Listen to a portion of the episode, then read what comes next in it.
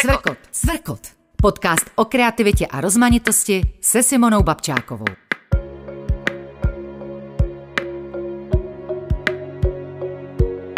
Posloucháte Cvrkot. Podcast o kreativitě a rozmanitosti ze cvrku, obchodů a e-shopu s lokální tvorbou. Poslechněte si příběhy z autorských dílen a nechte se inspirovat. Já jsem Simona Babčáková, budu vás provázet světem kreativity a rozmanitosti a vítám vás u dalšího dílu. Cvrkot. Cvrkot. Značku Koket vytváří oděvní návrhářka Lucie Hvězdová, kterou šití provází celý život a opravdu ho miluje. Po rodičovské dovolené se rozhodla nevrátit na plný úvazek do práce, ale sebrala odvahu a šla vlastní cestou a začala prodávat dámské oblečení, které do té doby šila jen pro rodinu a přátele. Koket to jsou originální kusy z lokálních materiálů ve stylu slow fashion. Lucie inspiruje své zákaznice k tomu oblékat se do věcí, které nepodporují globální módní biznis, ale jsou jedinečné a šetrné k životnímu prostředí. Daří se jí to a tou největší odměnou jsou právě nadšené ženy, které místo, aby si šly koupit šaty nebo mikinu do obchodního řetězce, vrací se ke značce Koket. Cvrkot. Cvrkot. Podcast o kreativitě a rozmanitosti se Simonou Babčákovou. Já hned na začátku musím říct, jak proběhlo to setkání. Jo? Eh, přišla jsem do bytu, eh, tady byl štendr s nějakými šatičkami, sukněmi, eh, mě očíčka zazářily, okamžitě jsem magneticky, všechny ženy rozumí, o čem mluvím, prostě ucítila jsem kořist, byla přitáhnuta ke štendru, ten jsem blesku rychle projela, vytáhla jsem si jednu sukni, dvoje šatičky, vyzkoušela jsem si je v koupel pochopitelně a je to do tečky, je to dané. Takže já z tohoto setkání ještě před začátkem rozhovoru už odcházím šťastná z kořistí. Takže tím nám to celé vlastně začalo. Toto je ta atmosféra toho antre, eh, která bych byla ráda, kdyby se eh, přenesla eh, poslechem i do vašich srdcí poslouchají nás ženy, tak okamžitě, okamžitě budou vědět, kde se teďka nacházíme tady s Lucí. Lucie, Samozřejmě eh, se na začátku zeptám, jak ses, jaká byla tvoje cesta, jak ses dostala eh, k oděvnímu designu, jestli máš nějaký klasický vzdělání. Tak děkuji za tak pěkný úvod, milý. A já teda musím říct, že eh, nějak od malička k tomu jsem tíhla. Hlavně začala jsem vyšíváním, pletení, háčkování a pak, když jsem povyrostla a, a usedla jsem k babičině šiči, šicímu stroji, a, eh, tak tam už jsem pomaličku prostě začala si něco šít, ale musím říct, že teda přímo jsem začala hned na sebe. Mhm. Panenky ty mě nějak minuly. Vím, že někdo to tak má, ale já jsem rovnou šla na sebe. Vím, že to byly kraťasy z nějakého starého roztrhaného, rozstříhaného trika a povedly se. No to a tě motivovalo? To mě asi nakoplo tak, že prostě jsem už u toho zůstala a vlastně po základce jasná volba byla prostě oděvka. Mm-hmm. Takže si to vystudovala a pak eh, tvoje cesta následovala jak? Rovnou si to někde začala dělat? Byla jsi někde zaměstnaná nebo, nebo jsi rovnou začala hledat svoji značku? No, eh, po té střední škole bohužel tady byla taková situace, že eh, to oděvnictví jako tady mělo velkou tradici, ale začalo to tady upadat takže nebylo moc možnost ani si v tom oboru najít zaměstnání začala jsem chodit ta levná móda z východu a už tady proto nebylo takový to uplatnění jako mhm. kdysi. No. Takže eh, jsem to na chvíli odložila, to oděvnictví a šla jsem eh, cestou jistého zaměstnání a jistého výdělku, takže jsem pracovala několik let eh, v kanceláři v korporátu. Mhm. A vlastně potom, když přišly děti, a tak nějak se mi znova otevřela ta kreativita s těma dětma doma, tak jsem se k tomu vrátila a začala jsem hodně, hodně šít a hodně přemýšlet nad tím, že vlastně tohle je ta moje cesta, že to mě prostě naprosto uspokojuje a naplňuje a zkusila jsem teda vkročit do neznáma. A jak vznikl název eh, Koket? Píše se to Cocat. Jak mhm. vznikl název Koket? Mm-hmm.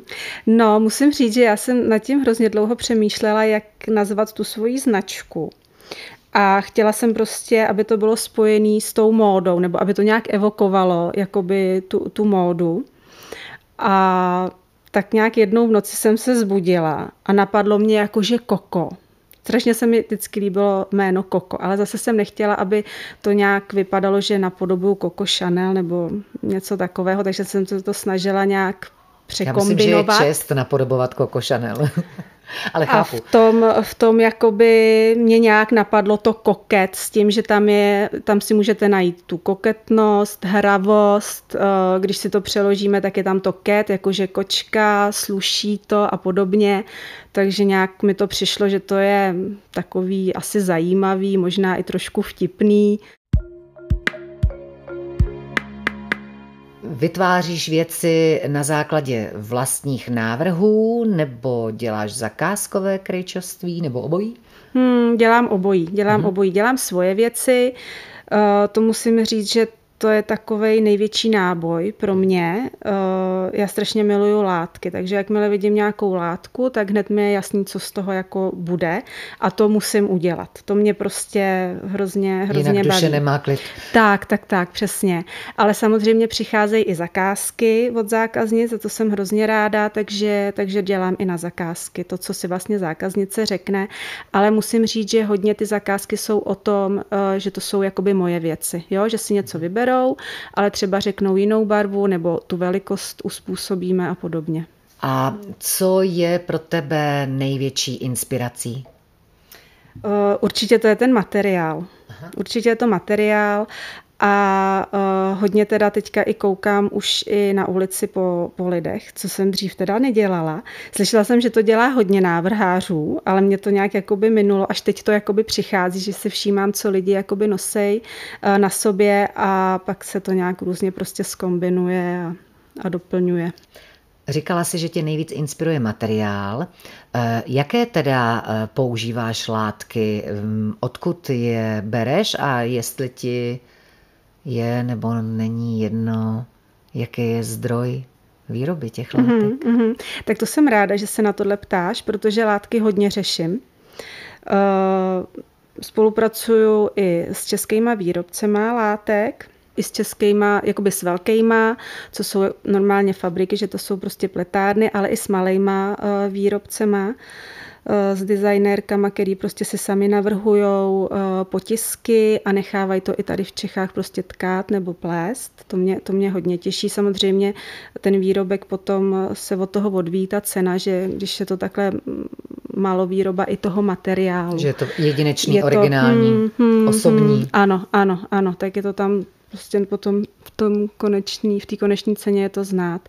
Ale uh, materiál teda hodně řeším. No. A když už kupuju jakoby z velkovýroby, tak se snažím teda buď je to Česko, anebo je to Itálie uh, a Francie. A dneska uh, většina nebo můžu říct asi celá škála těch látek už mají tu certifikaci, že jsou nezávadný, nebyly používané chemikálie. Cvrkot. Cvrkot. Podcast o kreativitě a rozmanitosti se Simonou Babčákovou. Součástí tvé značky Koket je zároveň slovo slow fashion.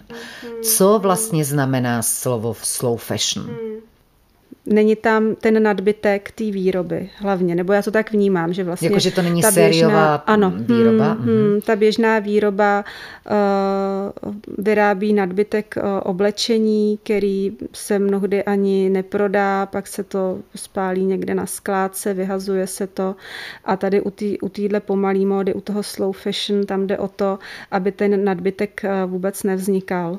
Aby nevznikal plítvání. Ano, aby nebylo plítvání. Uh, hodně se tam kouká právě i na kvalitu těch materiálů. Na původ? Na, na původ, ano, hlavně teda na ten původ. A je to i o férové práci. Mm-hmm. Aby uh, ty, co tu práci dělají, tak aby byly uh, adekvátně zaplacený. A to je vlastně ten... to, co se všechno promítá do té ceny. Hmm, že, hmm, že všichni, určitě. kteří jsou součástí toho procesu vzniku toho, té krásy, tak jsou adekvátně oceněni, že, že v tom má hodnotu i tady ta lidská důstojnost. Ano, ano, hmm. určitě ano, hmm. je to tak. A ty máš, že každý kus je originál? Uh, mívám to často, že, že jsou uh, jenom kusovky, nebo tam mám teďka, dělám teda i šaty, že se snažím aspoň od velikosti, aby byl kus, což teda jsou takový ty tři, čtyři kusy v jednom designu. Ale hodně ty kusovky jsou, jako ty jsou u mě hodně běžný, no, to dělá. Mě to hrozně baví, no, že prostě je jenom ten originál vlastně to potom je ten jeden jedinečný. Tak v rámci toho, že slyším, že ti to není lhostejný, jaká je vlastně ta, ta stopa naše a jaký je zdroj eh, těch, těch materiálů, eh, máš i potřebu eh, dělat potom něco s tím, s tím odpadem z toho šití, s těmi odstřižky? Uh, ano, ano, teďka uh, je to tak, že ty ostřižky začínám zpracovávat. Já je celou dobu jsem uh, je schovávala, protože neumím vyhodit látku, ani žádný malý kousíček, takže mám plno tak ono krabic. se to pořád může hodit pro dceru, že jo, na šití oblečků na panenky. Taky, ano, ano, je to tak. Uh, I když teda ona k tomu zatím neinklinuje, no uvidíme. Ale uh, začínáme postupně zpracovávat. Z úpletů jsem začala dělat spodní prádlo, Eh, zatím teda dámské kalhotky a zákaznice na to slyší, líbí se jim to. Líbí se jim to, že to je právě to zero waste, že, že prostě odpad je vlastně využitý ještě na nějaký další výrobek. A eh, pár zákaznic mě už i oslovilo eh, s gumičkama do vlasů, takže úplně ještě i ty nejmenší odstřižky se dají využít třeba na gumičky do vlasů. A to se vlastně i každý může ušít uh, sám doma, protože to je prostě malý obdélníček, jehla, niť do ruky, a snadno se šijete, provlíknete To je dobrý gumičku. nápad a, a, a může potom člověk mít originální a máte vlastní gumičku, originální která rovnou gumičku. se hodí A teď je to hodně trendy. Modelu.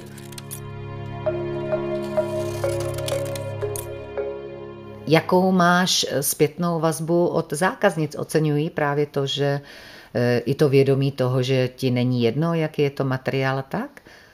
To je to tak. To mě hodně těší, protože čím dál e, tím víc zákaznice ozývá Eh, že jsou spokojení jak s materiálem, tak vlastně celkově s tím výrobkem, že okolí to taky jakoby hodnotí velice kladně, že prostě mají něco originálního na, na sobě. A čím dál tím víc zákaznic se právě zajímá i o ten materiál. Jak chodím na různé uh, markety, tak se s tím teďka setkávám čím dál tím víc, že se i ptají z čeho to je ušitý, odkud je ten materiál, děláte to vy sama nebo vám to někdo vyrábí a podobně. Takže je vidět, že ty zákaznice už uh, chtějí vědět celkový původ toho hmm. oděvu. Zeptám se, jak vznikla tvoje spolupráce eh, s designovým obchodem Cvrk? To už je pár let zpátky. Já už tam jsem opravdu dlouho, teď úplně z hlavy asi neřeknu jak, ale pamatuju se, že úplně jakoby první věc, když jsem to viděla, to bylo na Václaváku v pasáži u Stýblu a já jsem nějak nevěděla, že to existuje.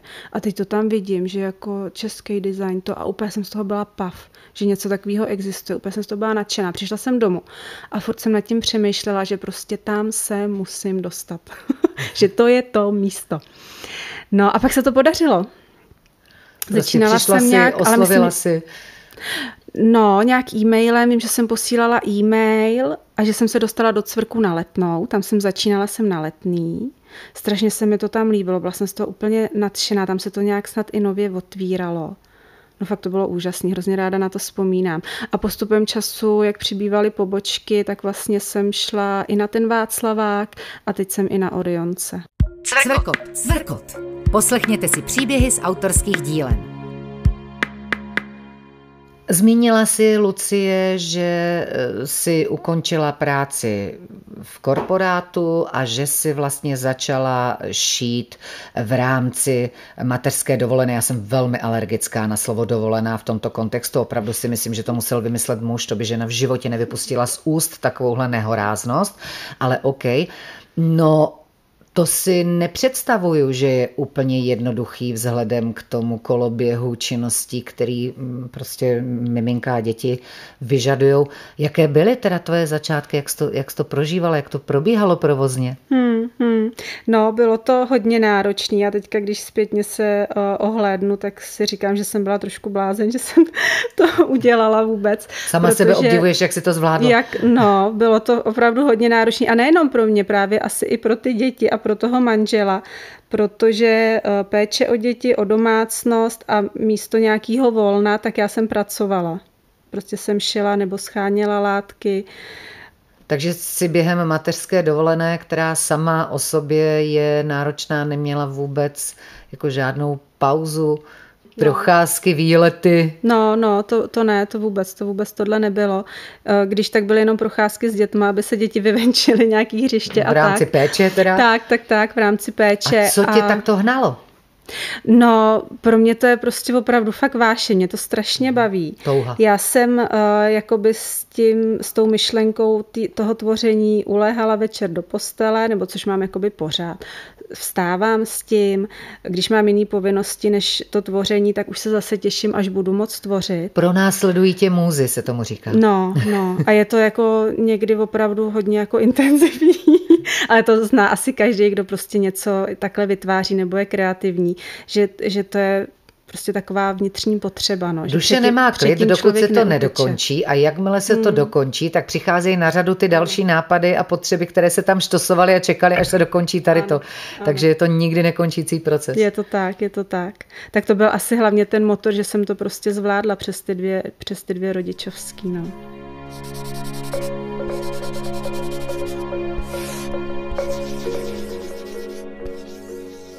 Kdyby se tě nějaký začínající módní návrhář a nebo designer uh, chtěl zeptat, co bylo to, co ti nejvíc pomohlo, co bys mu doporučila, co bys mu doporučila? no, určitě bych doporučila, choďte mezi lidi. Musíte tu tvorbu dostat mezi lidi. Co to znamená, choďte jsou, mezi lidi? Jsou hrozně důležitý uh, různý markety, trhy a, a podobné akce, kterých teďka je ve městech uh, docela velká škála.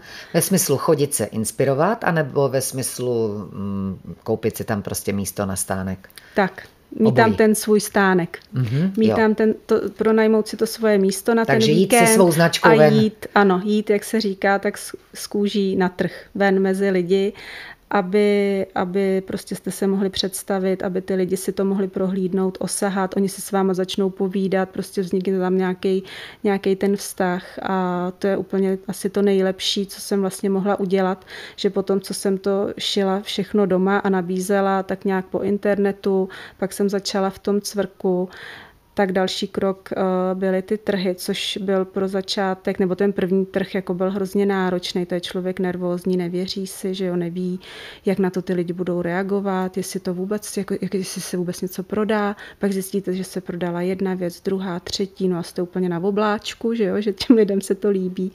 Takže tohle bych určitě doporučila jít prostě prodávat ven mezi lidi. A na závěr se tě zeptám, jestli Máš v tomto kontextu své tvorby nějaký sen? No, tak sen by určitě byl, uh, aby mě to čím dál tím líp živilo a mohla jsem u toho zůstat. Mm. To je asi takový jako moje největší přání, protože uh, furt mě to strašně baví, furt mě to naplňuje. Tak kdyby ještě k tomu byla ta přidaná hodnota, že mě to plnohodnotně bude dál živit, tak to by bylo asi to nej, nejlepší, co by se mi mohlo stát. Cvrkot. Cvrkot. Podcast o kreativitě a rozmanitosti se Simonou Babčákovou. Já bych jenom ke značce Koket a vůbec lokálním výrobcům slow fashion módy eh, dodala, že si uvědomuju, že když nosím oblečení, který je od někoho konkrétního a, a je v tom ta esence toho člověka, že se cítím jinak a že taky velmi často toto oblečení je oceňováno mým okolím, že myslím si, že se blížíme do doby, kdy není jedno, kdo co vyrábí a z jakého materiálu a co nosíme za oblečení. Že to ovlivňuje to, jak se cítíme a jakou esenci my potom sami vyzařujeme do toho světa a jak tímto spolu tvoříme ten svět. Slyšeli jste Cvrkot, podcast o kreativitě a rozmanitosti. Poslechněte si příběhy z autorských dílen a nechte se inspirovat. Poslouchejte na webu cvrk.cz a ve vašich oblíbených podcastových aplikacích. Těším se na vás v dalších dílech. Simona Babčáková.